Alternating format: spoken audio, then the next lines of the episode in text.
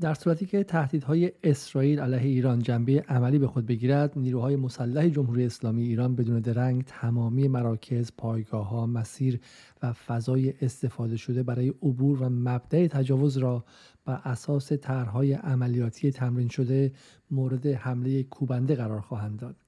این گفته سردار رشید فرمانده قرارگاه عملیاتی مرکزی خاتم الانبیا عالی ترین قرارگاه عملیاتی نظامی کشور است. بین خطوط این چند جمله موضوعات متفاوتی را می‌توان خواند.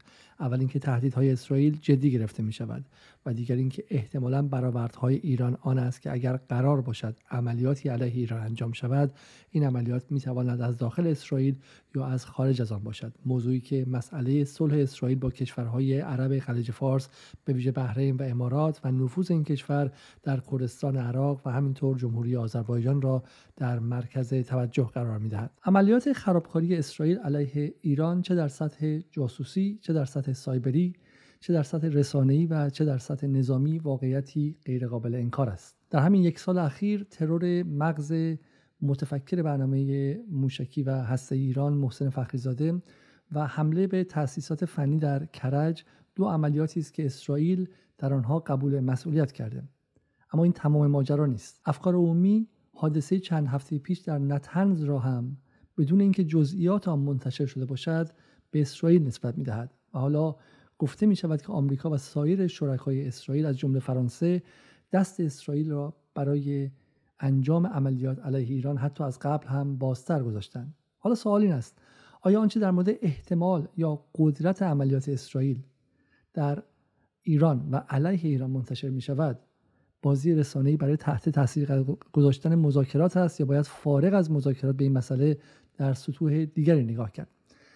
برای گفتگو در این باره از منصور براتی پژوهشگر مسائل اسرائیل در اندیشکده جریان دعوت کردم. منصور براتی در حال اتمام دکترای علوم سیاسی خود در دانشگاه تهران است و کتاب توهم بزرگ از جان مرشمایر و آمریکای زمینگیر و اسرائیل در عصر نتانیاهو را به فارسی ترجمه کرده. سلام. به جدال این هفته دوشنبه 29 آذر خوش آمدید. قبل از شروع مثل همیشه یک بار دیگه از شما تقاضا می‌کنم که اگر از ایرانیان مقیم خارج از کشور هستید یکی از مشترکین جدال شید. در چند هفته گذشته حدود 20 مشترک جدید به ما پیوستن و الان در حال حاضر حدود 75 مشترک ایرانی داریم. اگر به 100 نفر برسیم امکانات ما خیلی خیلی بیشتر میشه. از نظر فنی می‌تونیم برنامه های بهتری تولید کنیم و بریم به سمت اینکه دو برنامه در هفته تولید کنیم و همراه شیم با اخباری که سرعت تغییرشون هر لحظه بیشتر میشه. اما این شما و این برنامه این هفته 29 آذر.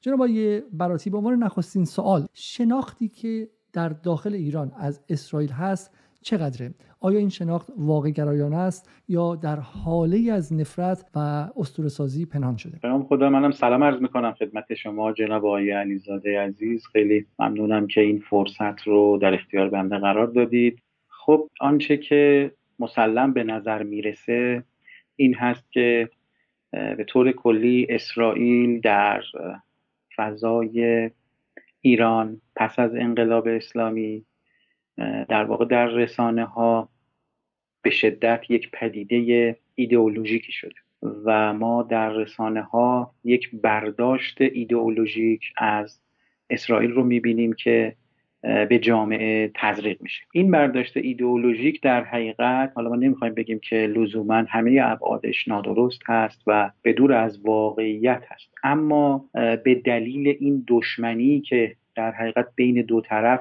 شکل گرفته در سالهای بعد از انقلاب و به ویژه در 20 سال اخیر تا حدی مانع از شناخت دقیق این پدیده حتی به عنوان یک دشمن. شده. ما در ایران تقریبا با دو برداشت کلان در رسانه های رسمی کشور از اسرائیل روبرو هستیم.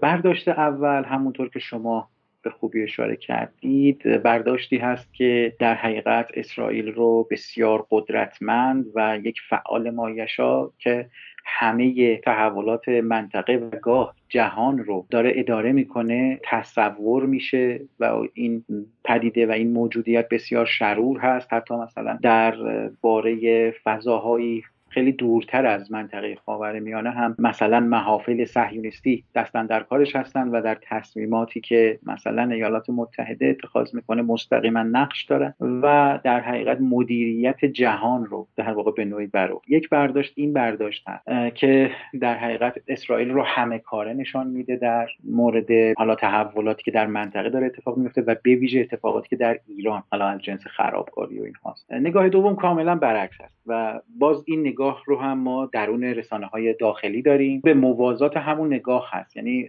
گاه دیده میشه که یک رسانه حالا من اسم رسانه خاصی رو نمی‌خوام بیارم صدا و سیما یا سایر رسانه های مکتوب و آنلاین در عین حال هر دو نگاه رو دارن. مثلا در یک مقاله می‌بینی نگاه اول است در یه مقاله دیگه نگاه دوم. نگاه دوم کاملا اسرائیل رو یک قدرت بسیار ضعیف نشان میده که خودش در بسیاری از مسائلش باقی مانده و نمی‌تونه مسائل خودش رو اداره بکنه. هر چه زمان داره به سمت جلو میره ضعیفتر هم میشه. نمی‌دونم از تعابیری مثل مهاجرت معکوس و اینها از خاک اسرائیل استفاده میشه در این رسانه ها و گفته میشه که اینها دارن ضعیف میشن در هر دوره آسیب پذیریشون مثلا نسبت به جریان مقاومت مثل حماس و حزب الله بیشتر میشه و قصه و کاملا برعکس نشان میدن که هیچ توانایی نداره. آنچه که ما می‌خوایم در این برنامه برش تاکید بکنیم این هست که هر دو نگاه بسیار از واقعیت دورن. حرف درست می‌زنیم. بحث مهاجرت منفی مهاجرت معکوس این که در خود جهان عرب هم اسرائیل مونده و اینکه از درون در حال فروپاشی غیره رو ما زیاد از یه ور میشنویم. از سمت دیگه خب می‌بینیم که اسرائیل وارد میشه. تصویری که ازش هست این که میاد در داخل خاک ایران آقای فخریزاده رو مهمترین دانشمند ای دانشمند بیولوژیک دانشمندی که روی واکسن کرونا داره کار می‌کنه بخشی از پروژه موشکی و هسته ایران بوده رو ترور می‌کنه. اخبار متناقضی در موردش میشنویم و احساس می‌کنیم که چنین عملیات موفقی انجام داده. محسن رضایی میگه که ما باید کل سیستم امنیتیمون رو پاکسازی کنیم. احتمال نفوذ اسرائیل در تمامی سلول های سیستم امنیتی ما هست. دقیقا این احساس به شکلی در بیان در میان دو حالت قلوف شده و اکستریم و حد اکثری هستیم. اسرائیل در حال فروپاشی اسرائیل همه کاره و نفوذ کرده در در عمق ایران. اما قبل از اینکه حالا جلوتر بریم بذار من یه سوال برای امروز بپرسم می‌خوام بدونم که این تاکیدش کسی مثل شخصیت های برجسته کشور شخصیت برجسته نظامی کشور مثل سردار رشید برای اینکه ما برای جنگ آماده هستیم با اسرائیل نشان دهنده نگرانی کلی نظام و نیروهای امنیتی و نظامی ایران از مسئله اسرائیل یا اینکه نه تلاشی برای خونسا کردن فشارهاست که نتونن اینها روی مذاکره فشار بذارن. آیا ایران نگرانه که اسرائیل به ایران حمله کنه؟ آنچه که به نظر می‌رسه مجموعه ای از هر دو نگاه هست یعنی در این حال که هیئت حاکمه و کادر نظامی در ایران در صدد تاثیرگذاری و حفظ بازدارندگی ایران در برابر اسرائیل هستند و کاهش آسیب پذیری در عین حال در حقیقت روی کرده ای که جمهوری اسلامی در حال حاضر دنبال می‌کنه در فقره مذاکرات هسته این این هست که داره سعی می‌کنه پروژه های مختلف رو از این مذاکرات تفکیک بکنه. و این اجماعی که و این گره خوردگی که بین این مذاکرات و پرونده های مختلف داره به وجود میاد رو داره کم می‌کنه. به چه معنا؟ مثلا مذاکرات هسته و توافق برجام خب یک برداشتی رو در جهان عرب به وجود آورده بود که خب باعث ترس اونها شده بود در دوره‌ای که برجام اجرایی می‌شد. اون ترس باعث نزدیکی بعضی از کشورهای عربی به اسرائیل شده بود. در عین حال ما در همون دوره مذاکرات ای قبل از سال 2015 هم میشنیدیم که بسیاری از تحلیلگرها اینطوری می‌گفتند. می‌گفتند که این توافق و مذاکرات با پنج به علاوه یک و با امریکا در حقیقت یک مذاکره با اسرائیل هم هست. یعنی چی؟ یعنی باید امریکایی ها خیالشون از بعضی مسائل در رابطه با اسرائیل راحت بشه. بنابراین پروژه اس اسرائیل به مذاکرات هسته ایران از قبل در حقیقت به نوعی دوخته شده بود و سعی می‌کرد که تاثیرگذاری بکنه. همون موقع بسیار در اون بازه سعی کردن روی دولت اوباما تاثیر بگذارن و این رو یک اشتباه تاریخی می‌دونستن اسرائیلی ها در حال حاضر در واقع این اظهار نظری که توسط سردار رشید انجام شده به نظر می‌رسه که در این حال داره سعی می‌کنه این پروژه رو و این تلاش اسرائیلی ها برای تاثیرگذاری روی مذاکرات رو تا حدی خونسا بکنه و این پروژه رو مثلا یه جورایی جدا بکنه از مسئله مذاکرات ای و اینطور به نظر نرسه که حالا چون ایران در حال مذاکره با پنج علاوه یک هست ناچار هست که مثلا یک صبر استراتژیکی رو در قبال اسرائیل در واقع تحمل بکنه و در دستور کار خودش حفظ بکنه. بسیار خوب. اتفاقا بزنیم همینجا ما وارد شیم. ببینیم که واقعا بحث بحث صبر استراتژیک در مورد ایران یعنی ایران یه سطحی رو داره تحمل می‌کنه یا اینکه نه بحث جنگ روانیه یا اینکه نه واقعا خطر هستش. می‌تونه سوالات ژورنالیستی شاید باشه. ولی خطر درگیری نظامی تمام ایار بین اسرائیل و ایران در امروز آخر آذر 1400 چقدر از نظر شما؟ حالا این سوالی که شما می‌پرسید خیلی سوال مستقیمی هست و پاسخ دادن به اون بسیار سخته. چرا که اگر حالا بنده به عنوان یک کارشناس در این حوزه اظهار نظری بکنم خب اینا ثبت میشه و اگر مثلا یک موقع خلافش ثابت بشه خب خیلی بد هست. من جواب بله، آریا خیلی از شما نمی‌خوام. می‌خوام وارد این شیم که برای اینکه به این معادله بتونیم نگاه کنیم حالا بذاریم رو میز چه بله. چیزهایی رو باید بسنجیم چه عواملی رو باید در نظر بگیریم اگر ما بخوایم یک تحلیل روندی نسبت به موضوع داشته باشیم و در واقع اینطور تصور بکنیم که این روند ادامه پیدا خواهد کرد به احتمال زیاد می‌توان اینطور گفت که آنچه که منطقی است به عنوان یک روند ادامه پیدا کردن تلاش های اسرائیل برای تاثیرگذاری در جنگ ادراکی جنگ روانی و خرابکاری در داخل ایران در داخل تاسیسات هسته‌ای در داخل تاسیسات نظامی و تداوم سیاست ترور هست که به نظر می‌رسه در حال حاضر یک چنین سیاستی در حال اجراست در قبال ایران.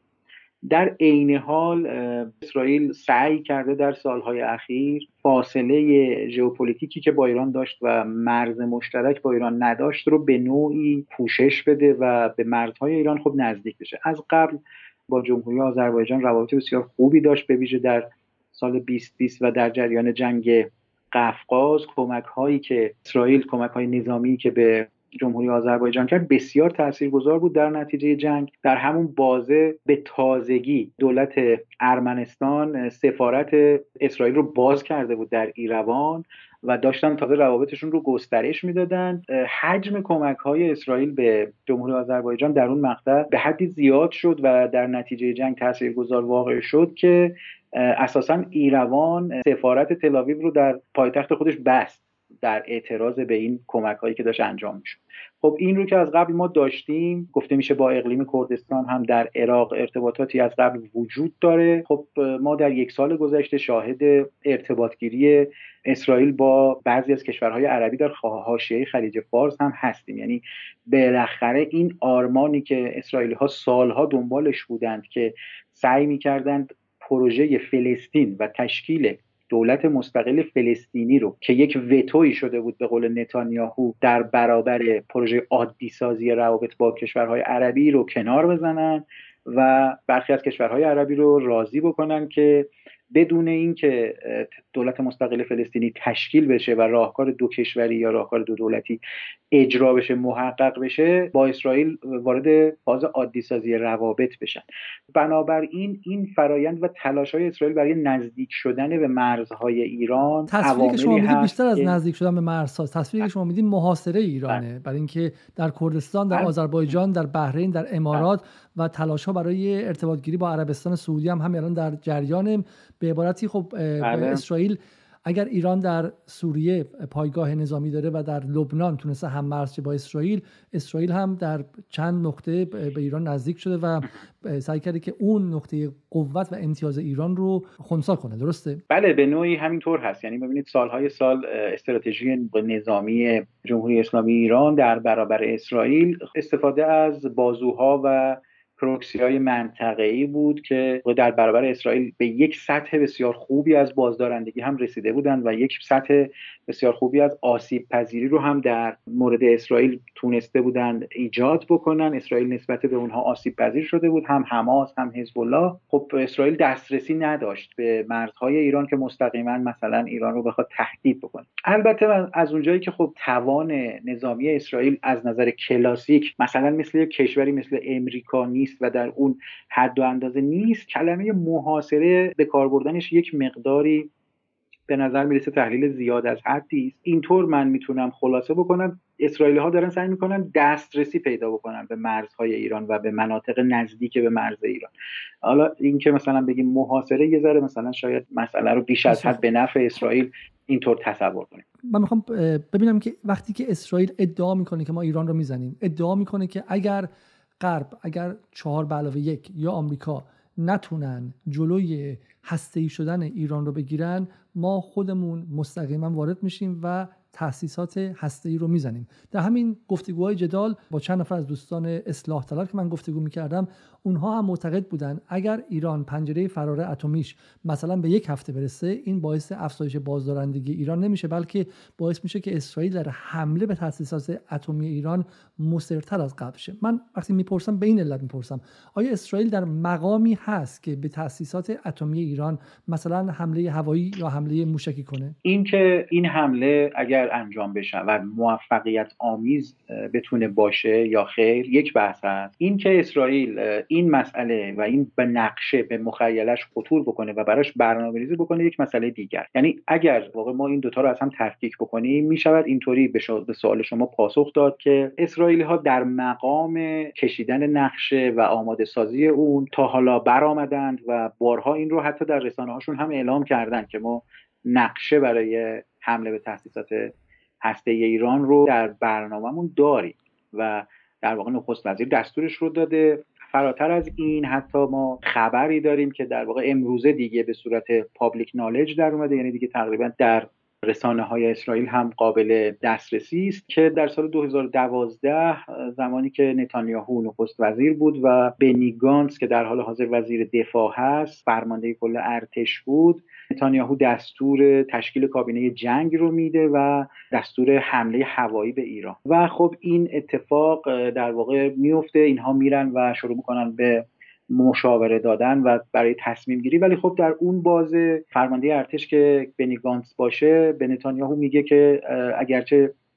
من از نظر سلسله مراتب باید حرف نخست وزیر و دستور نخست وزیر رو اجرا بکنم اما با این حمله مخالفم. اگر نخست وزیر دستور بده مجبورم اجرا بکنم و اجرا می‌کنم. اما این حمله رو به نفع اسرائیل و منافع اسرائیل نمی‌دانم. در نهایت حمله در واقع خونسا میشه و از دستور کار خارج میشه. این مثال رو از این بابت خدمت عرض کردم که در مقام نقشه کشیدن و در واقع تلاش برای این طیف از حملات این دست از حمل حمله نظامی حمله هوایی اسرائیل تا الان آمده. ببینید ادعایی که اسرائیل می‌کنه اولا که اخباری که درز پیدا می‌کنن لزوما اخبار سالمی نیستن. اگر دقت کنید در همین دو بله، سال بله. گذشته دو سال پایانی ترامپ ما بارها اخباری به از نیویورک تایمز به بیرون درز کرد که احتمال حمله آمریکا به ایران هست و غیره. و گاهاً بسیاری در خبرنگاران در غرب معتقدن خود این درز اخبار بخشی از سلاحهای شناختی یک کشور می‌تونه باشه برای ایجاد دیستورشن یا اعوجاج شناختی در طرف مقابل. یعنی به ظاهر خبر درز می‌کنه خبری که اصلا قرار نبوده انجام شه. اصل حرف جناب براتی اینه. میگن اسرائیل اگرچه می‌تونه تاثیر بذاره لابی های بسیار قوی داره می‌تونه واشنگتن رو به چپ یا راست بکشه اما در نهایت برای قدم به این بزرگی مثل حمله نظامی مجبور خودش رو با واشنگتن همراه کنه. این که بگه ما بله. مستقل میریم و به شکلی مثل یک لاتیه که در وسط شهر میگه من دیگه می‌خوام زنجیر پاره کنم و من دیگه به کسی گوش نمی‌کنم این خبرها نیستش. تا واشنگتن قبول نکنه این کار نمی‌کنه. و حرفی که زده میشه اینه که وقتی ما فارغ از هیاهوهای رسانه‌ای به تصویر کلان نگاه می‌کنیم به نظر میاد واشنگتن به دنبال خروج از باطلاق غرب آسیاست نه دوباره گیر افتادن در یک جنگ دیگه. واشنگتن سال هاست یعنی از سال 2011 12 دنبال رفتن به سمت شرق آسیا و چینه و هر لحظه اضافه ای که در غرب آسیا میمونه و عملیات نظامی می‌کنه در یک روز از اونجا از دست میده. برای همین به نظر نمیاد که واشنگتن علاقه به این داشته باشه که بخواد وارد یک جنگ تمام عیار شه. به این چه جوابی می‌دید؟ آیا واقعا اسرائیل در توان این هست که مستقل از اراده واشنگتن وارد جنگ با ایران شه؟ ببینید این مفروضات کاملا درستی هست که شما فرمودید. در حال حاضر خب یک دولتی در ایالات متحده بر سر کار هست که نسبت به دولت ترامپ بسیار رویکرد متفاوتی داره و روی کار آمدن جو بایدن در واقع تاثیرات بسیار زیادی رو هم در منطقه گذاشته. همونطور که می‌دونیم تا آخرین هفته های دولت ترامپ ما به هیچ عنوان شاهد این نبودیم که مثلا عربستان نسبت به ابتکارات ایران و نسبت به تلاش های ایران برای مذاکره چه در موضوع حج چه در سایر موضوعات هیچ علاقه نشان نمی‌داد. ولی چه شد که به محض اینکه دولت تغییر کرد در واشنگتن مذاکرات آغاز شد. خب ببینید این مسئله در درجه اول تاثیر تغییر دو حاکمیت در امریکاست و فشارهایی که بایدن به هیئت حاکمه عربستان آورد که به سمت یک حل و فصل و مصالحه حرکت بکنن حتی شده جزئی با جمهوری اسلامی ایران. در عین حال قد همین مسئله رو ما در مورد اسرائیل هم می‌بینیم. اسرائیلی ها چه در زمان دولت نتانیاهو و چه در دوره دولت جدید که به کابینه تغییر مشهور هست یعنی کابینه ای که تقسیم شده بین نفتالی بنت و یایر لاپی تلاش زیادی کرده امریکا رو راضی بکنه که به سمت احیای برجام حرکت نکنه. اما این تلاش ها تا حدی ناموفق بوده جریان مذاکرات ادامه داره و مذاکرات روند طبیعی خودش رو داره طی می‌کنه. این وسط اسرائیلی ها دارن تلاش می‌کنن که از طرق مختلف روی این مذاکرات تاثیر منفی بگذارن. مثلا یکی از تلاش های اونها همین هست که سعی می‌کنن مثلا ایرانی ها رو به اظهار مطالبی وادار بکنن که خیلی از نظر اونها و امریکایی ها تون روانه باشه. مثلا نشان بدن که اینها دارن همین الان که شما باشون مذاکره می‌کنید ما رو تهدید می‌کنن. چه برسه به زمانی که دیگه توافق با اینها بکنید و پول دستشون بیاد اون موقع چه خواهند. الان ایران کی داره تهدید می‌کنه؟ الان همین امروز سردار رشید وقتی که میگه ما چنان می‌زنیم که حالا شما بلند نشید و بعد همزمان چه اتفاقی میفته همزمان ایران در خلیج فارس مانور نظامی برقرار می‌کنه. یعنی ایران میگه که من می‌دونم اگر اسرائیل به من حمله بخواد بکنه بخواد یه دونه موشک یه دونه پرواز هواپیما بر فراز نتنز انجام بده خودش نیستش. این با توافق واشنگتن و فقط هم اسرائیل نمی‌خوره که اون ور دنیاست اگه قرار بخوره بحرین هم می‌خوره امارات هم می‌خوره دبی هم می‌خوره پایگاه چهارم نظامی آمریکا در بحرین و در بعدا در دهران هم می‌خوره. میگه اگر به من بخواد اسرائیل دست درازی کنه من فقط اسرائیل رو نمی‌زنم. من می‌دونم که این کار با یک یه تیمی پشتش هستش و من همه رو می‌زنم. ادعایی که اینه که ایران چنان داره سطح تنش رو بالا می‌بره که مانع بشه. این حرف رو به عنوان امر بازدارنده می‌زنه که این نیستش که من اگر یکی خوردم حالا بیام منم یه دونه نقطه از اسرائیل بزنم. من شما رو به سمت جنگ تمام عیار میکشونم. آیا نگاه شما به عنوان تحلیلگر اینه که این می‌تونه بازدارنده باشه؟ این لزوما خشونت نیست. اتفاقا حرف سردار رشید ادعاشون بله. اینه که می‌تونه مانع این بشه که تنش بیشتر شه. بله این هم یک وجه از بازدارندگی هست جناب علیزاده. منتها همونطور که عرض کردن پیام هایی که دو طرف میفرستن برای همدیگه در فضای رسانه ها و مستقیم و غیر مستقیم تاثیرات متفاوتی داره. برداشتی که شما دارید هم برداشت درستی است و نشان از با هم دیدن این مجموعه عوامل در صورتی که مثلا یک همچین حمله بخواد انجام بشه هست. مثلا من به عنوان مثال عرض می‌کنم همین چند ساعت گذشته یک خبری منتشر شده در اسرائیل که بسیار مهمه. یکی از مقامات سابق نظامی اسرائیل به اسم تمیر هایمان مصاحبه انجام داده و اعلام کرده که اسرائیل ببینید برای اولین بار این اتفاق داره میفته اسرائیل در جریان ترور سردار سلیمانی نقش داشته.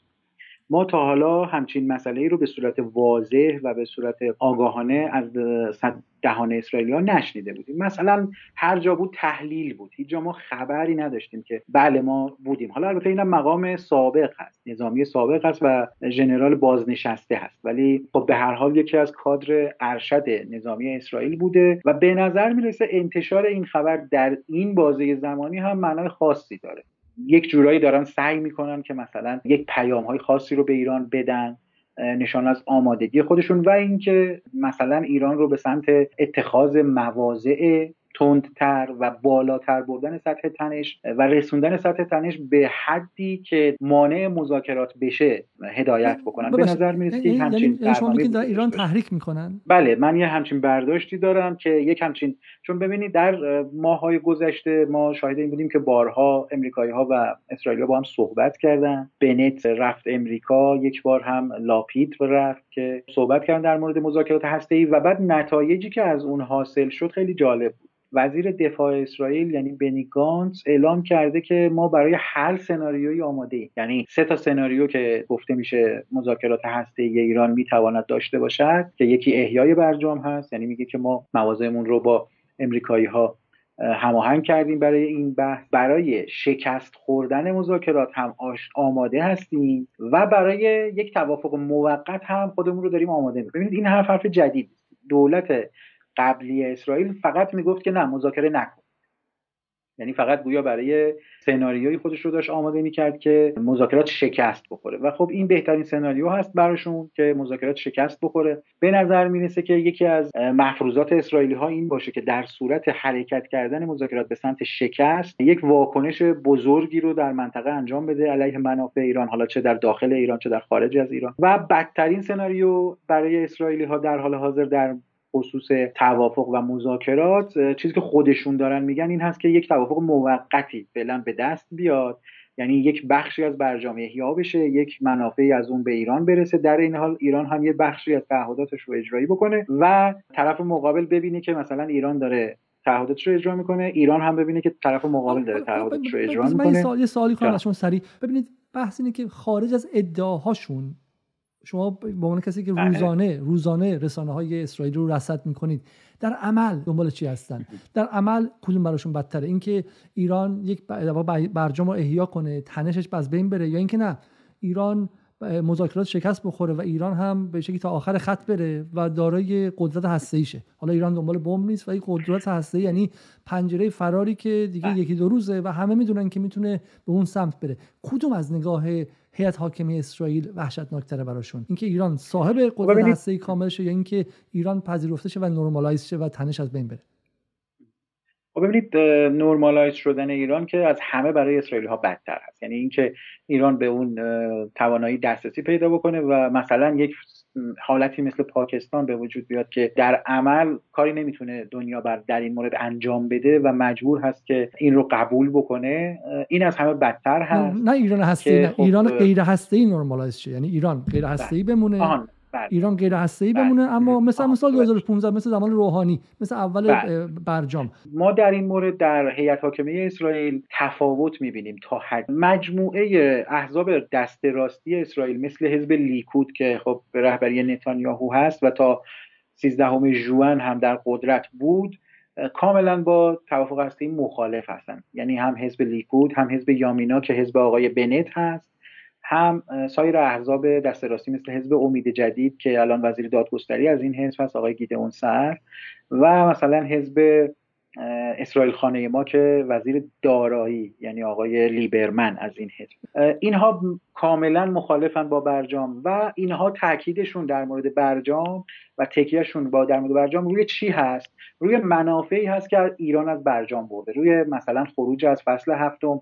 روی منافع اقتصادی که مثلا قرار هست ایران از برجام ببره و روی به ویژه بیشتر از همه روی بندهای غروب آفتاب که اونها رو برجسته می‌کنن. دست دوم احزاب میانه هستن. دو حزب داریم حزب آبی و سفید که حزب آقای گانتس و حزب یشعتید که حزب آقای لاپید این دو حزب با یک سری در واقع تحفظات کوچکی عمدتا مخالف با برجامن ولی در یک زمینه های خاصی موافقن. و دسته سوم احزاب چپگرا هست که تا حدی موافقه با برجامن حزب کارگر و حزب مرت که هر دو الان در دولت هستن در دولت جدید موافق برجامن چی میگن؟ میگن که اینها روی اون دستاوردهای نظام بین الملل و طرف مقابل در مقابل ایران تاکید می‌کنن. تاکید می‌کنن که برنامه هسته ایران با برجام تحت نظارت قرار گرفته بود و برجام وقتی از بین رفت این نظارت رو دنیا از دست داده. بنابراین برگشتن این نظارت یک چیز مثبتی است. و جلوگیری می‌کنه از هسته ای شدن ایران. پس چیدمان احزاب مختلف داخل اسرائیل امروز با سال 2015 که همشون یک صدا مخالف برجام بودن فرق کرده.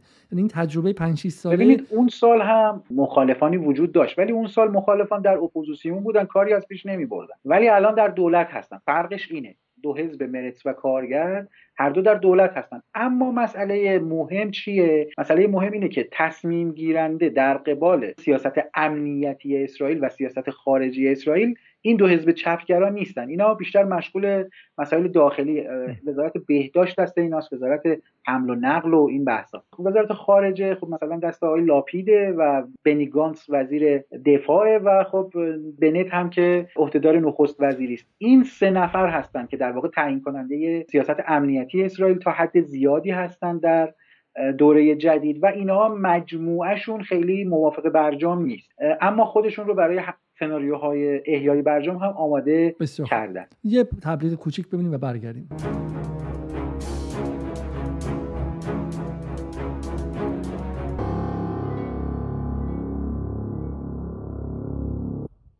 جناب براتی برای اینکه بحث این داره باز و جلو بره بریم سراغ حملات موضعی اسرائیل. حالا اگه اسرائیل نخواد ایران رو هم به شکلی وارد جنگ شه باهاش و این یه تهدید باشه اما ما می‌دونیم که اسرائیل برای عقب انداختن برنامه هسته ایران موفق بوده.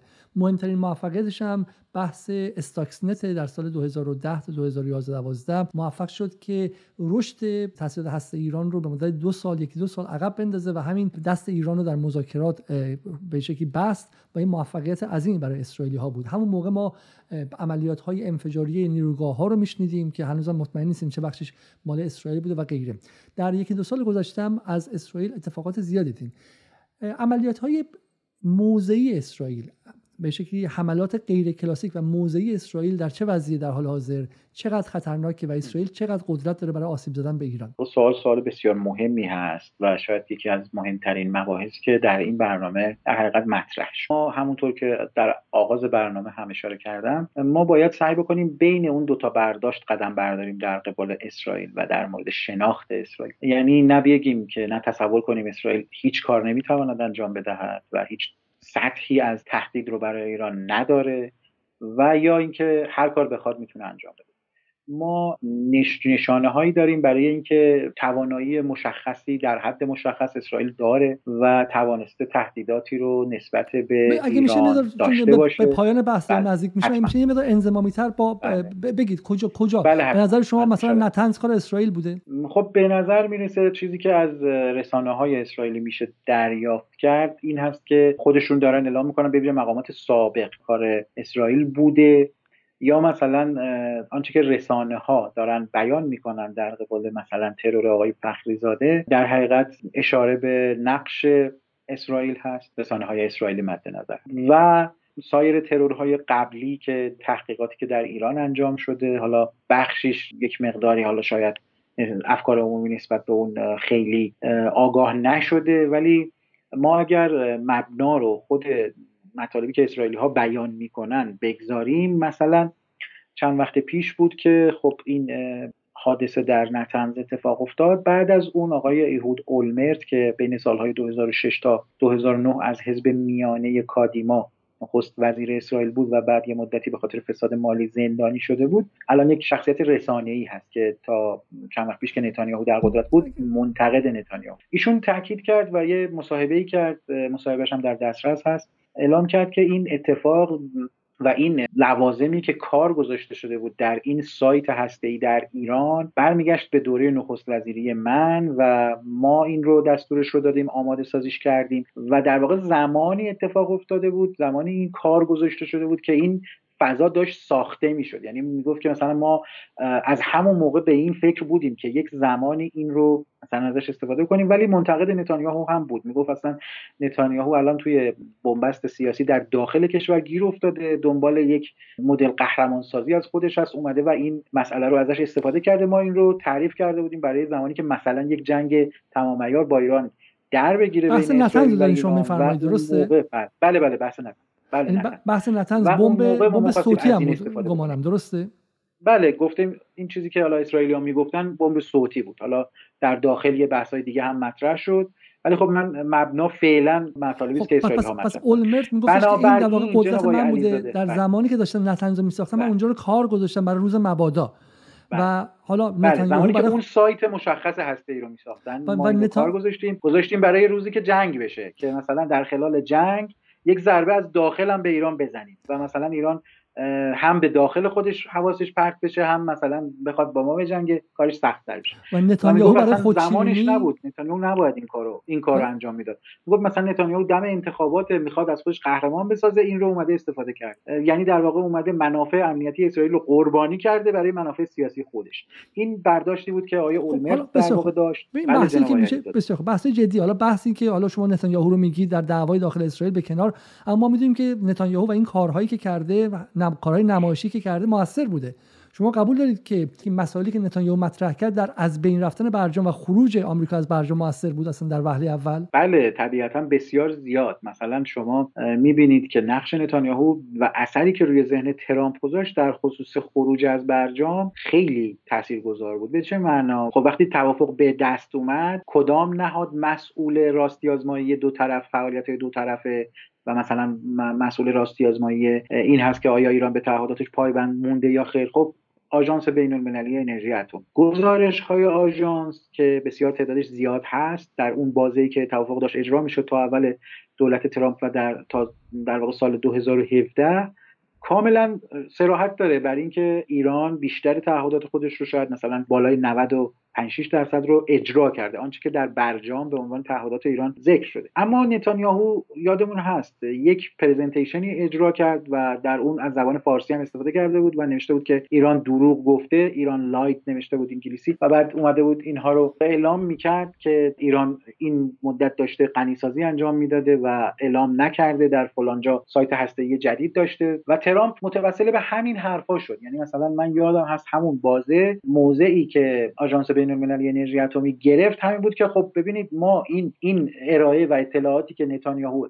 اعلام کرده مال زمانی است که توافق رو نداشتیم. قبل از برجام هست. یعنی این حرفایی که نتانیاهو زده دقیقا از نظر منطقی دلیلی است بر اینکه ایران تعهداتش رو اجرا کرده. این حرفا مال قبل برجام. این وضعیت رو ایران اون موقع داشته الان نداره. ولی گوش ترامپ به این حرفا بدهکار نبود و حرف نتانیاهو رو میشنید. به عبارتی چیزی شما میگید تاثیر مستقیمی در واقع گذاشت روی تصمیم ترامپ برای خروج از توافق چیزی که شما دارید میگید در واقع اولمرت هم اتهامی به نتانیاهو زده بود اینکه برای شومنشیپش برای ادا در آوردنش و به خاطر مسائل داخلی این کارا رو کرده. ولی شما دارید میگین که این شومنشیپ این اداهایی که در می آورد و ما بهش میخندیدیم نقش داشته تاثیر داشته. یکی از اسلحه های اسرائیل شده و عملا تونسته کاری کنه که برجام اصلا گسسته بشه. بله. در واقع انتقادی که اولمرت می‌کنه میگه که ایشون برای اهداف سیاسی اومده منافع امنیتی اسرائیل رو قربانی کرده. این یه بحث هست. ولی اینکه چه تأثیری در ایران گذاشته خب اون انفجار اتفاق افتاده طبیعتا و در ایران. و خب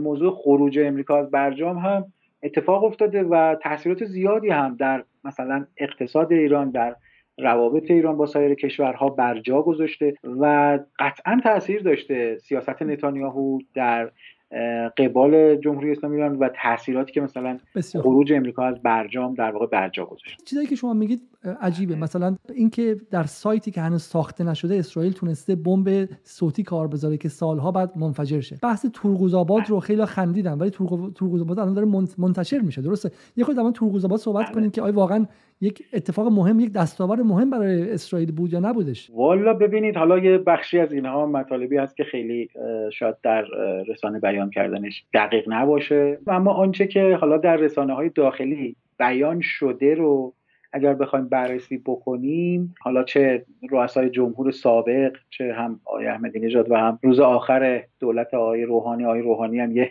گریزی به این موضوع زدن. و اشاره کردن که افرادی وارد کشور شدن و یک سری اطلاعاتی رو دزدیدن از کشور خب به نظر می‌رسه که همچین اتفاقی افتاده. در اون بازه زمانی اگر خاطرتون باشه همه در واقع هیئت حاکمه ایران مسخره می‌کرد. می‌گفت که نتانیاهو رو در حقیقت گول زدن و که ایشون اومده و این حرفا رو داره می‌زنه. بعد همش تبدیل شد به شوخی و اینها. ولی این مسئله رو و آنچه که اسرائیلی ها در اون حالا حمله خارج کردن از ایران یک بخشش رو به عنوان اسناد خودشون در یک قالب یک کتاب منتشر کردن. کتاب هم در دسترس همگان الان قرار داره. تصاویری درش هست که خب به همین راحتی نمیشه به اون دسترسی پیدا کرد. افرادی در اون تصاویر هستند همگی از کادر حوزه انرژی اتمی کشور هستند و اسمشون در رسانه ها هیچ وقت نیامده. اسمشون نمیاد. اسمشون محرمانه است. خب همه اینها نشان میده که یک همچین اتفاقی در کشور متاسفانه به وقوع پیوسته و یک آسیب از این بابت دیدیم. محسن فخریزاده در وسط روز روشن ترور میشه. تو روزآباد وارد میشن با وانت با وانت اسناد رو می‌برن. یه هفته بعد از داستان همچنان داخل خاک ایران بودن. آقای محسن رضایی میگه ما بعد کل دستگاه امنیتی رو پاک کنیم. سوالی که هست اینه که بحث نفوذ اسرائیل در ایران چقدر جدیه؟ آیا واقعا نفوذ اسرائیل در ایران اونطوری که ازش صحبت میشه؟ شما اول برنامه گفتیم که ما دو تا نگاه داریم. خیلی قلوف شده از قدرت اسرائیل و خیلی هم حالا یه چیز پوشالی. ولی این چیزایی که نشون میده نشون میده که نفوذ اسرائیل در ایران جدیه. دو تا مفروضه رو من سعی می‌کنم خیلی سریع بگم خدمتتون. ببینید در چه زمانی و در چه شرایطی ما می‌بینیم که مثلا دو تا دشمن به سمت فعالیت های نفوذ میرن بیشتر. در شرایطی که نمی‌تونن در جنگ کلاسیک تغییری در طرف مقابلشون به وجود بیارن و نمی‌تونن از طریق جنگ کلاسیک و جنگ تمام ایار خواسته خودشون رو به طرف مقابل تحمیل بکنن مثلا نظام اون کشور رو از بین ببرند و مثلا نظام دست نشانده به وجود بیارن. طبیعتا همین مسئله در مورد اسرائیل و ایران هم صدق می‌کنه. وقتی که ما می‌بینیم سیاست اسرائیل عمدتا بر نفوذ و خرابکاری و ترور واقع شده یک معناش این هست که خب اسرائیل ها می‌دونن که در سطح تمام ایار قابلیت این رو که تغییر بزرگی در ایران به وجود بیارن نه خب این یک مسئله. یعنی چی؟ یعنی ایران در سطح بازدارندگی فعال توانسته به اندازه کافی از خودش دفاع بکنه و توانمندی از خودش نشان بده. اما در فقره نفوذ و این دست از تلاش ها خب اسرائیل ها موفقیت هایی داشتن. اینطور نیست که ایران هم موفقیت نداشته باشه. من مثلا موردی که می‌توانم بهش اشاره بکنم همین اتفاقی بود که یک سال پیش داشت میافتاد در مورد تاسیسات آبشیرین کن در اسرائیل که یک نفوذی انجام شده بود و خب گفته میشه در آخرین لحظات این رو خونسا کردن و کشف کردن که خب خیلی تاثیر بزرگی داشت و در دوره ای که حالا چهار تا انتخابات پشت سر هم اسرائیل برگزار کرد تقریبا در دوره اول انتخابات اول که در آوریل 2019 برگزار شد اگر خاطرتون باشه اون هک شدن موبایل آقای گانتس که اون موقع رقیب اصلی نتانیاهو بود اتفاق مهمی بود که در واقع ببینن باز به ایران نسبت دادن. مواردی از این دست هست حالا شما گفتید من همینجا شما متوقف ما رو هم نشان همینجا شما متوقف کنم و توضیح هم بدم توضیح هم بدم که ما هدفمون اینه که اتفاقا حالا بخشی از قضیه اگر به شکلی بلوف های دو طرف باشه خب قابل قبوله. ولی اگر بلوف هایی باشه که خیلی راحت دستش بتونه روشه خب به شکلی می‌تونه به ضرر کشور شه. چون همینجا گفتید خیلی میگن که مد شده که هر حمله سایبری و هر حادثه دریایی که برای اموال متعلق به شهروندان اسرائیل پیش میاد رو یه جریان داخل ایران به اسم خودش می‌زنه و میاد و میگه که کار من بوده و غیره. همین تازگی ها بحث اسای موسی مطرح شد. که گروه اسای بله. موسی گفتش که ما یک چیزی رو هک کردیم. اگه میشه در مورد این توضیح بدین و توضیح بدین که آیا واقعا تمامی اتفاقات خرابکاری داخل اسرائیل رو ایران انجام میده یا بعضیش هم حالا به شکلی لافزنی این گروه و اون گروهه؟ و آیا این به نفع منافع ملی ایرانه یا نه؟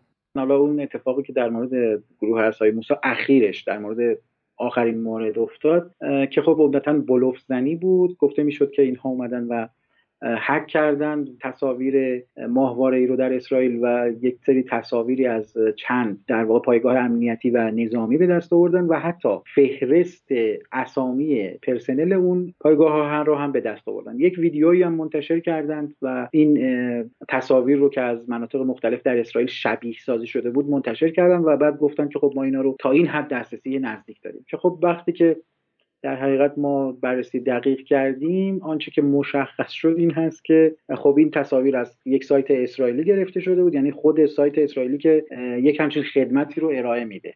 یعنی در واقع من و شما می‌تونیم بریم اون تصاویر رو ببینیم. و یک مورد گاف امنیتی هم داده بودند. خود سایت های اسرائیلی یه سایتی بود که مقاطع کار بود با یکی از نهادهای نظامی اسرائیل که اومده بود و یک سری از فهرست اسامی پرسنل این چند تا پایگاه رو منتشر کرده بود. با درجه های اینا مثلا هر کدوم کجا زندگی می‌کنن و اینا فایلش به عبری هستش. در واقع این میشه قابل دسترسی. و مشخص بعدا شد که خب این یک گواف آنچنان حکی در کار نبود. و میشه از این که یک همچین چیزی رو بیایم اعلام بکنن یک گروهی به عنوان مثلا تلاش برای ایجاد یک سطح از مثلا آسودگی خاطر در درون کشور مثلا نسبت به تحرکات اسرائیل برای افکار عمومی مثلا تا حدی توجیه کرد. ولی خب از اونجایی که در واقع خیلی زود این مسئله روشن شد خب طبیعتا نمی‌تواند خیلی تاثیرم بذاره وارد این بحثشیم که اسرائیل از کی وارد دشمنی فعال با ایران شد؟ از کی وارد ورود به خاک ایران ایجاد عملیات داخل خاک ایران و حریف طلبی مستقیم شد؟ خب ما اگر برگردیم به قبل از انقلاب خب یک ارتباط خوبی بین ایران و اسرائیل نسبتا ارتباط خوبی وجود داشت. یک مدل اتحادی بین های حاکمی دو طرف به وجود آمده بود. اما در بعد از انقلاب اسلامی این مسئله به هم خورد. برای سالهای سال این دشمنی در حد لفظی باقی مانده بود. و خب تا سالهای سال حکومت صدام حسین به دلیل اون الفاظی که به کار می‌برد علیه اسرائیل و یک بار هم یک حمله موشکی انجام داد نسبت به اسرائیل که خب البته موشک ها خیلی به اسرائیل نرسیدن. ولی خب در عمل این اتفاق چون انجام شده بود اسرائیلی ها تا زمانی که حکومت صدام حسین وجود داشت حکومت عراق رو تهدید اصلی امنیتی خودشون می‌دونستن. بعد از از بین رفتن و ساقط شدن حکومت عراق که همزمان بود با دوره ریاست مرداگان بر موساد این تحول به وجود آمد که ایران جمهوری اسلامی ایران تبدیل شد به دشمن اصلی در اسناد اسرائیلی و در مؤسسات اطلاعاتی و امنیتی اسرائیل. و از اون به بعد در حقیقت سیاست امنیتی اسرائیل در قبال ایران تغییر کرد. که یک سیاست سنتی رو اسرائیلی ها داشتن در قبال ایران سعی می‌کردن که اجازه ندن پروکسی های ایران به مرزهای اسرائیل نزدیک بشن و چند یکی دو مورد از درگیری ها چند مورد از درگیری ها با حزب الله و حماس بر سر همین من اما ما در سال 2019 تا حدی شاهد تغییر در این دکترین امنیتی اسرائیل نسبت به ایران هستیم. از زمان وزارت دفاع همین آقای بنت که امروز نخست وزیر هست این تغییر به وجود میاد و ما با یک دکترین جدیدی روبرو میشیم تحت عنوان دکترین حمله به اختاپوس. تفاوت این دکترین با رویکرد قبلی این هست که رویکرد قبلی بیشتر سعی می‌کرد همون پروکسی ها و بازوهای منطقه ایران رو هدف قرار بده و اجازه نده اینها بیان و در نزدیکی مرزهای اسرائیل پایگاه ایجاد بکنه. ولی این دکترین تاکیدش روی حمله به خود ایران هست. اگر دوستان عزیز ذهنیت داشته باشن حضور ذهن داشته باشند مثلا اگر از نظر کمی تعداد عملیات های موفق عملیات موفق مختلف اسرائیل در درون خاک ایران رو مثلا از سال 2009 2010 بشماریم تا 2019 تعدادش رو یک عدد خاصی رو پیدا می‌کنیم که وقتی ما از 2019 به بعد باز اینها رو تعدادش رو حساب می‌کنیم می‌بینیم تعداد این دو سه ساله تقریبا برابری می‌کنه با تعداد کل اون ده سال. و این مسئله نشون میده که این سیاست دکتر در واقع دکترین حمله به اختاپوس و در دستور کار اسرائیل قرار گرفته از زمانی که آقای بنت وزیر دفاع میشه. و بعد از آقای بنت هم که گانت وزیر دفاع شده مجددا ادامه پیدا کرده این دکترین و امروزه هم در دیداری که بنت با بایدن داشت مثلا از مفاهیمی مثل جنگ ستارگان یا مفهوم هزار خنجر داره استفاده میشه که به نوعی تداوم همون دکترین این, بحث, این بحث هزار چاقو چقدر جدیه؟ هزار خنجر چقدر جدیه؟ آیا ترفند رسانه‌ای یا واقعا براش کارهایی کردن و در داخل حاکمیت ایران هم واقعا باور دارن که اسرائیل دنبال هزار خنجر رفته؟ ببینید حالا اینکه در داخل حاکمیت ایران چه برداشتی به وجود آمده این رو در حقیقت بنده خیلی اطلاع دقیق ندارم و خب باید زمان بیشتری بگذره. ببینیم که چه اتفاقی میفته ولی در مورد هیئت حاکمه اسرائیل می شود تحلیل هایی کرد. در درجه اول این مفهوم پردازی ها یک مدل تلاش دولت جدید اسرائیل هست برای خروج از سایه سنگین امنیتی نتانیاهو. سالهای سال نتانیاهو سکه ایران رو به عنوان یکی از مهمترین تهدید امنیتی اسرائیل مطرح می‌کرد و حفظ امنیت رو به نام خودش گره زده. الان دولت جدید داره با میگه با این ما نتانیاهو درست نیستیم. ولی همونقدر نسبت به ایران حساسیم. حتی بیشتر از نتانیاهو و دقیقتر می‌تونیم همونقدر امنیت شما رو خوب حفظ می‌کنیم. شهروندای به شهروندای اسرائیل اینجوری داره میگه. بنابراین یک بخش از این تلاش تلاشی هست که برای خروج از اون سایه سنگین نتانیاهو دارن انجام میدن. مسئله دومی که تا یک حدی موضوع رو انزمامی تر می‌کنه این هست که خود دولت جدید تا همین چند وقت پیش درگیر موضوع تصویب لایحه بودجه بود و اومده یک اقدام جالبی کرده. اعلام کرد که ما برای موضوع حمله حمله نظامی به ایران بودجه مستقلی داریم در نظر می‌گیریم. ما تا الان یک همچین چیزی نشنیده بودیم. یعنی مثلا در دورهای گذشته یه بودجه تصویب می‌شد یه بخش بودجه نظامی داشتن که خب کارهای مختلفی رو بر اساسش انجام می‌دادن. کسی نمی‌گفت ما برای مثلا حمله به فلان جا بودجه نظامی مستقلی داریم تصویب می‌کنیم.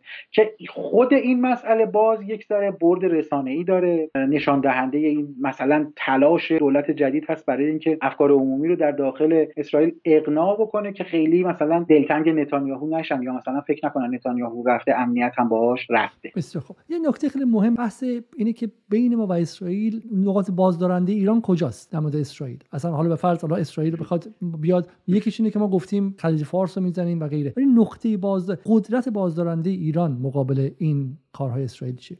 مسئله اصلی در مورد جمهوری اسلامی ایران در با مسئله بازدارندگی خب توان نظامی و دفاعی هست در درجه اول که مانع از این میشه که اسرائیل اساسا بخواد این درگیری رو بیاره در سطح تمام و اگر یک زمانی بخواد حمله ای نسبت به ایران در دستور کارش قرار بده همواره چیزی که گفته میشه این هست که یک حمله محدود خواهد بود. یعنی جنگ تمام ایار رو اسرائیل نمی‌خواد در قبال ایران داشته باشه. می‌خواد مثلا یه جنگ محدودی انجام بده. مثلا بیاد یه سری تاسیسات هسته‌ای رو بزنه و بره. خب و ایران اونقدر مثلا گیج بشه که نتونه هیچ پاسخی نشان. ولی همین مسئله که اساسا جنگ تمام ایار در دستور کار اسرائیلی ها نیست و بهش فکر نمی‌کنن خودش نشان از بازدارندگی داره. در سطح دیگری که می شود در واقع بهش تاکید کرد همون پروکسی های منطقه‌ای ایران هست. که بسیار اثرگذار هستن. ما شاهد این هستیم دوستان عزیز حتما یادشون هست. ما چند جنگ کلاسیک رو بین عرب ها دولت های مختلف عربی و اسرائیل داشتیم در تاریخ. از 1949 بعد 56 بعد 1967 و بعد جنگ یوم کیپور در سال 1973 همه رو اسرائیل پیروز شد. یعنی چی؟ این چی رو به ما نشان میده؟ نشون میده که اسرائیلی ها در قبال دولت ها از سطح بازدارندگی بالایی برخوردن. اما در سطح نامتقارن در سطح رویارویی با جنبش ها جنبش ها و احزاب و تشکیلات کوچکتر از دولت ها مثل حزب الله مثل حماس آسیب پذیری بالاتری از خودشون دارن نشون میدن. مثل همین تحولات جنگ 11 روزه در در جوان 2021 که ما شاهد این بودیم نزدیک به 1300 موشک به سمت اسرائیل در اون 11 روز شلیک شد. خود رسانه های اسرائیلی چیزی که میگن میگن بین 10 تا 20 درصد اونها به هدف برخورد کرده که خب این یک آمار نسبت به قبل بهتر هست. و نشون میده که در حقیقت حماس در این زمینه موفق تر عمل کرده نسبت به مثلا سال 2018 یا مثلا سال 2014 پس پس حالا این بحث نظامی مطرح شد و قدرت غیر متقارن. و یه نکته دیگه هم هستش که بخشی از قضیه و حالا از وقتمون هم گذشته میگه بخش بخش آخره. قدرت اسرائیل در جنگ های جدیده در جنگ هیبریدیه در جنگ رسانه‌ای و در جنگ شناختیه ما از خود نتانیاهو از presentation نتانیاهو صحبت کردیم که اگرچه در اون زمان همه بهش خندیدن ولی با همون PowerPoint مضحکش تونست فضا سازی کنه. نتانیاهو در تمامی این سالها لحظه به لحظه خودش در حد یک شخصیت رسانه‌ای مقابل ایران ایستاد و تونست فضا سازی کنه و ما به نظر میاد که ما در اون سطح جنگ اصلا وارد مقابله با اسرائیل نشدیم. درسته؟ متاسفانه باید این رو در واقع اشاره کرد که ما در جنگ ادراکی و در جنگ رسانه‌ای در واقع نسبت به اسرائیل خیلی ضعیفتر در داخل کشور عمل می‌کنیم. و اگر مقایسه بکنیم میزان تولیداتی که اسرائیل داره در قبال ایران و مسائل مختلف ایران. از موضوع وضعیت هسته ای ایران گرفته وضعیت نهادهای نظامی ایران گرفته نقش اونها در سیاست گرفته. نمی‌دونم همین مثلا موضوع ترور آقای فخریزاده که چند روز بعد ما شاهد این بودیم که اسرائیلی ها اومدن شبیه سازی این رو مثلا در رسانه هاشون منتشر کردن که در واقع شبیه سازی کامپیوتری انجام شده بود خیلی تصاویر جالبی بود. اما در مقابل چیزی که ما در کشور خودمون می‌دیدیم یک جنگ روایت ها بود. سه تا روایت مطرح شده بود که با هم متناقض بودن در در مورد ترور آقای فخری زاده و اساسا افکار عمومی اساسا نمی‌دونست که چی شده. یک روایت این بود که تفنگ در واقع از راه دور طریق تکتیر انداز این اتفاق افتاده. یک روایت این بود که یک سلاحی به صورت خودکار این تیراندازی رو انجام داده. یک روایت این بود که تروریست هایی در صحنه حضور داشتن. خب و این روایت ها با هم داشتن میجنگیدن در داخل کشور. تا اینکه مثلا یه ذره جلوتر رفتیم و یکی از اون روایت ها غلبه پیدا کرد در رسانه های داخلی و رسانه های رسمی متاسفانه در این زمینه می شود گفت که جمهوری اسلامی ایران خیلی در سیاست رسانه ای نسبت به اسرائیل در مقایسه با اسرائیل به عنوان یک کشوری که مثلا با 9 میلیون نفر جمعیت داره کار می‌کنه و با یک هیئت حاکمه محدود و با یک سری امکانات مشخص خیلی در حوزه جنگ ادراکی ضعیفتر داره عمل می‌کنه. برداشت هایی که افکار عمومی نسبت به این موضوع داره و نسبت به این تقابل پیدا داره می‌کنه بسیار ضعیف هستند و سوالات بسیاری در ذهن افکار عمومی در داخل کشور متاسفانه در قبال همه این فعالیت ها شکل می‌گیره و همه این اتفاقات چه در مورد خرابکاری های اسرائیل چه در مورد در حقیقت وضعیت مثلا گرانی ها و اینجور مسائل ما می‌بینیم که خیلی هم مقابله به مثلی نمیشه. من امیدوارم که یک زمانی ما شاهد تدوین یک سری استراتژی هایی برای مقابله به مثل در این زمینه باشیم و بتونیم در حقیقت در این کشور در همون سطحی که مثلا اسرائیل ها سعی می‌کنن جنگ ادراکی رو اداره بکنند در ایران هم مثلا یه همچین برنامه رو ببینیم یه همچین اراده رو ببینیم یا اساسا تلاش برای شناخت دقیق اسرائیل چه به عنوان یک موجودیت سیاسی چه به عنوان یک دشمن به معنای نظاممند کلمه در فضا باز بشه و بتونیم در واقع در این راستا گام برداریم. ما اینجا واقع خود برنامه شخصا تمام می‌کنم ولی این بخش آخر یه 10 دقیقه برای سوالات مهمان ها اختصاص میدم فقط خیلی سریع بگید. میگه ظاهرا ایران به خاطر تفاوت مذهب و تفاوت زبان ذاتا نمی‌تواند یک بسیج میان کشورهای اسلامی علیه اسرائیل ایجاد کند.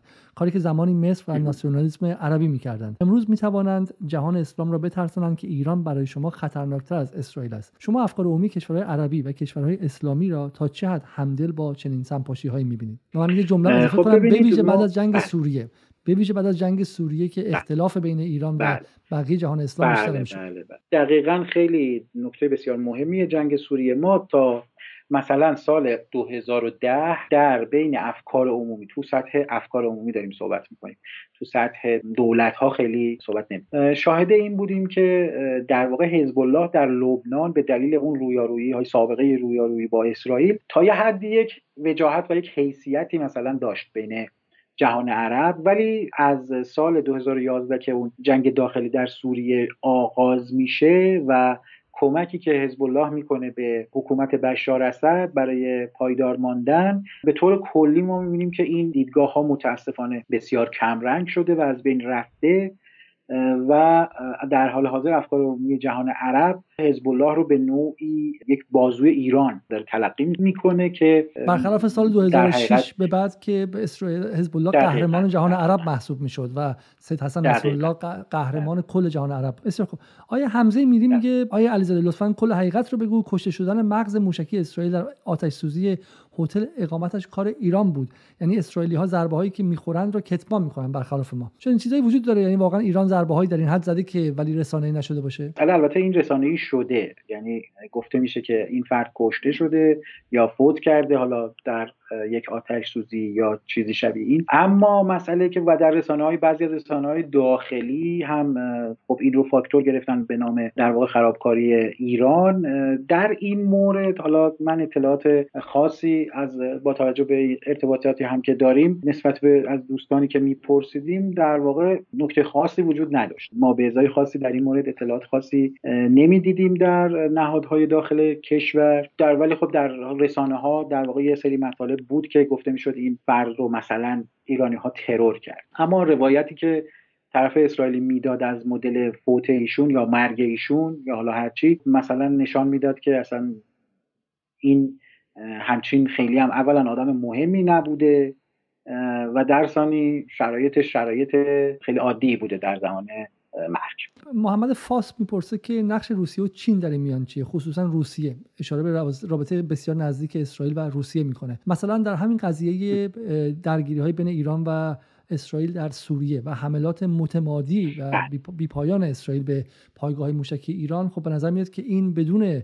توافق با روسیه ممکن نبوده. درسته؟ بله همینطور هست. حالا در کتابی هم که بنده اخیرا تمام کردم ترجمهش رو یکی از مقالات به همین رابطه اسرائیل و روسیه اختصاص پیدا کرده. از ابتدای ورود روسیه به سوریه خب یک اختلاف نظری در حوزه منطقه در واقع منطقه خاورمیانه بین اسرائیل و روسیه به وجود آمد که اون حمایت حکومت پوتین از حکومت اسد و حکومت مرکزی سوریه بود. ولی در به جز این در سایر موارد اصلا اختلاف نظری بین این دو طرف وجود نداره. اما این اختلاف نظر هم باعث نشده که از زمانی که روس‌ها وارد سوریه شدن و اون تحولات داخلی رو رقم زدن و فضا تغییر کرد بسیاری از مناطق از دست اپوزیسیون خارج شد. در طولانی مدت باعث نشد که این دو طرف با هم به اختلاف بر بخورن. و بسیاری از موارد تمام حملاتی که واقع اسرائیلی ها دارن علیه مواضع ایران با روزها در حقیقت از قبل هماهنگ شده. تنها موردی که محل اختلاف هست یک دفعه بود که یک حمله داشت انجام می‌شد. جنگنده های اسرائیلی اومده بودن روی حریم سوریه و خب پدافند هوایی سوریه فعال شد و اشتباها یه جنگنده روس رو زد. این تنها موردی بود که اختلافی به وجود آورد و در این مورد یکی از مقامات روس اظهار نظر کرد گفت این حمله تقصیر اسرائیلیا بوده اما بعدا این موضوع هم حل و فصل شد. یعنی اختلاف نظر بین دو طرف به وجود نیومد بسیار خوب. یه سوال دیگه هستش که سه نفر پرسیدن اینکه فرق رویکرد بایدن و ترامپ به اسرائیل چه بوده؟ اگر میشه یکی دو تا مثال بزنید. بله حتما سوال هم بسیار بسیار مهم هست. ببینید یه یکی از همون نقاط تاریکی که در این کشور متاسفانه وجود داره در قبال بسیاری از کشورهای دیگه. در قبال حالا در مورد اسرائیل در قبال موجودیت های سیاسی مختلف این هست که تفاوت بین گروه های و احزاب سیاسی در کشورهای مختلف در نظر گرفته نمیشه. یک انگاره و یه استعاره همیشگی رو معمولا کسانی که هیچی نمی‌دونن از اینها میگن سگ زرد برادر شغال. و هیچ تفاوتی با هم ندارن. در حالی که بسیار با هم تفاوت دارن. و هنر ما در چیه؟ در اینه که بتونیم از این تفاوت ها استفاده کنیم. معنیش این نیست نمی‌خوایم بگیم بایدن خیلی آدم خوبیه ترامپ خیلی آدم بدی بود یا این به نفع ما داره کار می‌کنه به نفع منافع ایران داره کار می‌کنه. نه اصلا این یه همچین برداشتی نداره هر کدوم از سیاستمداران که در کشورهای مختلف به قدرت می‌رسن یه سری ظرفیت هایی دارن برای ما یه سری محدودیت هایی ایجاد می‌کنن.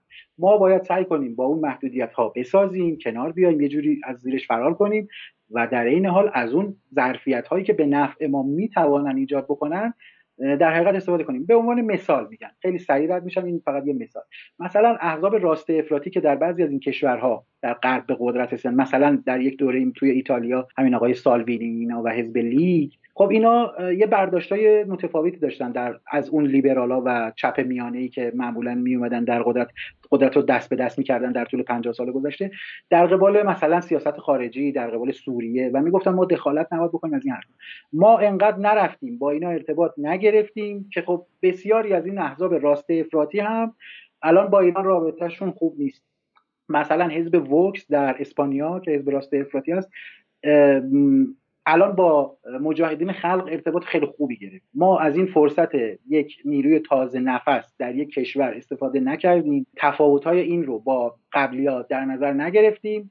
در این زمینه هنری نداشتیم فرصت رو از دست دادیم. حالا من سریع برمیگردم سر بحث اسرائیل و تفاوت بایدن و ترامپ. ببینید ترامپ در چند مرحله چند پاس گل طلایی داد به نتانیاهو. اولین اتفاقی که افتاد این بود که سفارت اسرائیل رو از تلاویو به اورشلیم یا به قدس به قول ما انتقال داد. برخلاف اونچه که هیئت حاکمه های متوالی در امریکا اعلام می‌کردن اعلام کرد که اورشلیم یا قدس پایتخت یک پارچه اسرائیل قبلا چه برداشتی بود؟ برداشت این بود که قدس شرقی در موردش حرف هست.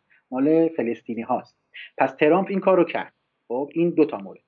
موضوع بعدی خروج از توافق بود که خیلی به نفع نتانیاهو شد. همین توافق هسته که بحث کردیم. مسئله بعدی این بود که یک نهاد حقوق بشری هست به اسم آنروا که زیل سازمان ملل فعالیت می‌کنه برای پناهجویان فلسطینی هست. ترامپ کاملا بودجه اینها رو بست یعنی قطع کرد به طور کلی. حتی در داخل اسرائیل یه سری چپگراها می‌گفتن آقا چرا اینا رو پولشون رو قطع کردی؟ گناه دارن. حتی مثلا صدای یه سری اسرائیلی ها درام باز دوره اتفاق دیگری که افتاد ترامپ بلندی های جولان رو برای به عنوان خاک اسرائیل به رسمیت شناخت. اینم اتفاق بسیار مهمی بود که تا قبل از این خب، بایدن هنوز نبود. در در چهار سال ترامپ اتفاق بله. افتاد. خب. عرض می‌کنم. بله عرض می‌کنم. ولی به محض اینکه دولت بایدن سر کار اومد چه اتفاقاتی افتاد؟ آقای آنتونی بلینکن اعلام کرد که در مورد جولان ما موضع دولت ترامپ رو قبول نداریم و این منطقه رو بخشی از سوریه می‌دانیم. اما تا زمانی که دولت اسد بر سریر قدرت باشه می‌دونیم که اسرائیل باید اینجا رو حفظ بکنه. یعنی چی؟ یعنی از نظر حقوقی حالت این رو تغییر داده. اتفاق دیگری که آقای بایدن داره رقم می‌زنه اینه که در واقع اون کمک های حقوق بشری رو وصل کرده و یه موضوع بسیار بسیار مهم این هست که آقای بایدن دولتش و آقای بلینکن در تلاش هستند که یک کنسولگری رو در قدس شرقی برای فلسطینی ها باز بکنن که خب این تلاش و این اقدام معنای بسیار بزرگی داره. معناش این هست که در مورد قدس شرقی دولت آقای بایدن هم نظر با آقای ترامپ نیست که کاملا یک پارچه مال اسرائیل هست. و این مسئله خیلی موضوع مهمیه. در حدی اهمیت داره که گفته می‌شد اگر اینها مثلا این کنسولگری رو برای فلسطینی ها باز بکنن در قدس شرقی دولت فعلی اسرائیل که با 61 نفر از 120 نفر در واقع به قدرت رسیده به سرعت فرو میپاشه. چرا؟ چون راستگراهایی که در این دولت حضور دارن دیگه مایل نخواهند بود که ارتباطشون رو با این دولت ادامه بدن و در این دولت باقی بمونن. چون مثلا اومدن قدس شرقی رو تا یه حدی از دست دادن. خب تفاوت ها ببینید تفاوت ها بله قابل توجه در خدمتتون. به سوالی که مثلا میشه میگه از کارشناس بپرسین آیا ایده از نیل تا فرات همچنان برقراره؟ یا این عملا دیگه چم این از خواسته های اسرائیل بیرون رفته و دیگه چنین شعاری رو رسما دیگه نمیگه. ببینید در عمل یه همچین چیزی رو بعضی از گروه های اسرائیلی دارن. یعنی مثلا همین حزب یامینا که الان نخست وزیر از این حزب یا حزب امید جدید که آقای گیدئون سر الان وزیر دادگستری است از این حزب اینها طرفدار چی هستن؟ طرفدار یک موضوع هستن به اسم انکسیشن یا الحاق. الحاق کجا؟ الحاق کرانه باختری. به کجا؟ به خاک اسرائیل. همین موضوع شهرک سازی ها مسئله بسیار مهمی است که اسرائیل اومده در اون منطقه در کرانه باختری در منطقه سی عمدتا در کرانه باختری تعداد بسیار زیادی 120 تا مثلا شهرک ساخته تقریبا 700 هزار نفر ساکن این مناطق این شهرک ها هستن. و این داره چیکار می‌کنه؟ داره همون ایده الحاق و اینها رو همچنان دنبال می‌کنه. یعنی در دولت جدید هم دولت جدید اسرائیل هم یک قرار شده در ماهای آینده حدود سه هزار تا واحد مسکونی جدید ساخته بشه. حالا اینکه جلوش رو بگیرن یا نه نمی‌دونم. نمی‌تونم پیش بینی کنم. چون در واقع نیروهای مخالف شهرکسازی هم در این پس برای بخشی از قدرت حاکمه در اسرائیل این ایده از بله بله. نیل فرات همچنان هستش. حالا من چند تا از کامنت بله و همچنین حزب لیکود هم همین نظر رو داره بله. بسیار خب چند تا از کامنت هایی که اینجا بوده در نقد شما هستش من حالا خودتون می‌تونید بهشون جواب بدین بله. آقای احمد رضا معروفی میگن که به نظر من دقیق ترین جنبندی در مورد مهمون اینه که ایشون بسیار تمرکز روی رسانه های اسرائیل داشتن و به صحت این رسانه ها هم باور دارن یعنی معتقدن که منبعی که شما امشب برای حرفاتون استفاده کردین اغلب از روی رسانه های اسرائیلی بود و صحت سوق اینها رو در نظر نگیرید می‌خوایم می‌تونیم جواب بدیم بهشون تا من بعدی رو بخونم. ببینید ما زمانی که می‌خوایم جنگ ادراکی رو مد نظر قرار بدیم در یک در مورد یک دولت طبیعتا باید بیایم رسانه های اون دولت رو بررسی بکنیم. نمی‌تونیم بیایم رسانه های مثلا طرف مقابلش رو بررسی بکنیم. هدف ما هم تضعیف امنیت ملی کشور خودمون که طبیعتا نمی‌تونه باشه. و یا مثلا دفاع از اقدامات اسرائیل. ما سعیمون این هست که به نوعی ایدئولوژی زدایی بکنیم از برداشتهایی که وجود داره در کشور تا یک حدی. این نگاه ایدئولوژیکی که نسبت به اسرائیل وجود داره و مانع از شناخت دقیق اسرائیل میشه رو سعی کردیم که امشب مثلا من دنبال بکنم و یک شناختی رو در حقیقت به دوستان بدم که در واقع نزدیکتر باشه به آنچه که حالا اسرائیل هست. به نظر من وقتی که ما اسرائیل رو درست نشناسیم موضوع اشغالگری اسرائیل رو هم درست نمی‌تونیم بشناسیم و این رو هم مثلا خیلی ساده سازی می‌کنیم. بنابراین شناخت دقیق از نهادها و از رسانه های در واقع اسرائیل یک رویکرد منطقی است برای این هدف. براتی عزیز یک چیزی مطرح شده. حدود سه چهار تا از کامنت گذاران در کلاب هاوس اینا گفتن و من می‌خوام خودتون جواب بدید. چون منم منم براش جواب دارم میگن که مهمان خیلی خودسانسوری و محافظه کاری و احتیاط افراطی در اسرائیل نظر کرد. و این خب مقصر شما نیستین. مقصر وضعیتیه که درباره اسرائیل در داخل هست. درسته؟ یعنی در ری که این سالها شکل گرفته بله. از اطلاعات دادن اینقدر زیادی که الان مخاطب از شما راضی نیستش. بفرم خودتون جواب بدید. من فکر می‌کنم من راستش احساس می‌کنم خیلی هم رادیکال صحبت کردم و ممکنه که بعضی از صحبتایی که کردم باعث دردسر هم بشه. بالاخره در فضای کشور موضوع اسرائیل خب ممکنه که تا یک حدی چون مسئله امنیتی و ایدئولوژیک هست باعث سوء برداشت هایی بشه. یعنی مثلا همین الان متاسفانه من دارم میشنوم که بعضی از دوستان تصور کردن که من خیلی اسرائیلی ها رو دارم جدی می‌گیرم یا مثلا دارم حرفای رسانه اینا رو باور می‌کنیم نه داشتیم حرفای رسانه اینا رو منتقل می‌کردیم. و هدفمون این نبود که مثلا بگیم که ایران ضعیف هست در برابر اینها یا مثلا اینا خیلی قوی یا اینکه اینا هر کاری بخوان می‌تونن بکنن هر چی کاری بگن می‌تونن انجام نه ولی می‌بینید که این برداشت ها متاسفانه به وجود میاد. برای همین این بخش از محافظه کاری رو دوستان بر ما ببخشند و اگر سریعتر مطلبی می‌خوان می‌تونیم در واقع گفتگو رو به صورت محدودتر ادامه خب این نکته رو من اضافه کنم که مبحث اسرائیل مبحثیه که به صورت عینی و objective و به صورت غیر ایدولوژیک در ایران در سه چهار دهه قبل از انقلاب به خاطر ارتباط ویژه شاه با اسرائیل هیچ وقت باز نشده. من از خانواده میام که به خاطر نقد اسرائیل زمان شاه دستگیر شدن و کسی اون موقع هم جرئت نداشت که بحث اسرائیل رو به صورت objective و عینی باز کنه. برای همین باز کردنش زمان خواهد برد و, و طول خواهد کشید. ولی هم من هم آقای براتی معتقدیم که این بحث باید به شکل رال پلیتیک و به شکل واقع گرایانه مطرح شه و این در نهایت بیشتر به در راستای منافع ملیه و شما حتی برای بله. نابودی دشمنت برای مهار دشمنت هم بتونی دشمنت رو بشناسی و گروه های مختلف داخلش رو بشناسی تا اینکه فقط شعار بدی و پرچمش رو آتش بزنی. خیلی خیلی ممنون از اینکه تا این لحظه مهمان ما بودیم. ما سعی می‌کنیم که برنامه درباره اسرائیل رو ادامه بدیم. در هفته های آینده باز هم از چند کارشناس دیگه دعوت کنیم و این مبحث رو و گوشه های مختلفش رو باز کنیم. برای اینکه همونطور که مذاکرات در حال جلو رفتنه نقش اسرائیل در شکلی به این مذاکرات بسیار مهمه. ما چه بسا سالهای 2013 تا 2015 یا سال سال 92 تا 94 هم در دوره مذاکرات قبلی باید سعی می‌کنیم همون موقع اسرائیل رو بشناسیم بفهمیم که جایی که تهدید می‌کنه این تهدید چقدر واقعیه چقدر تو خالیه. اجازه ندیم که اسرائیل حداقل از افکار عمومی ایران یارگیری کنه و به واسطه رسانه های فارسی زبان خارج از کشور اونها رو به سمت چپ و راست ببره وحشت زدهشون کنه یا بهشون اطلاعات غلط بده. و تنها راه این شناختن دقیقتر از داخل اسرائیل تا هفته دیگر شب شما خوش. Música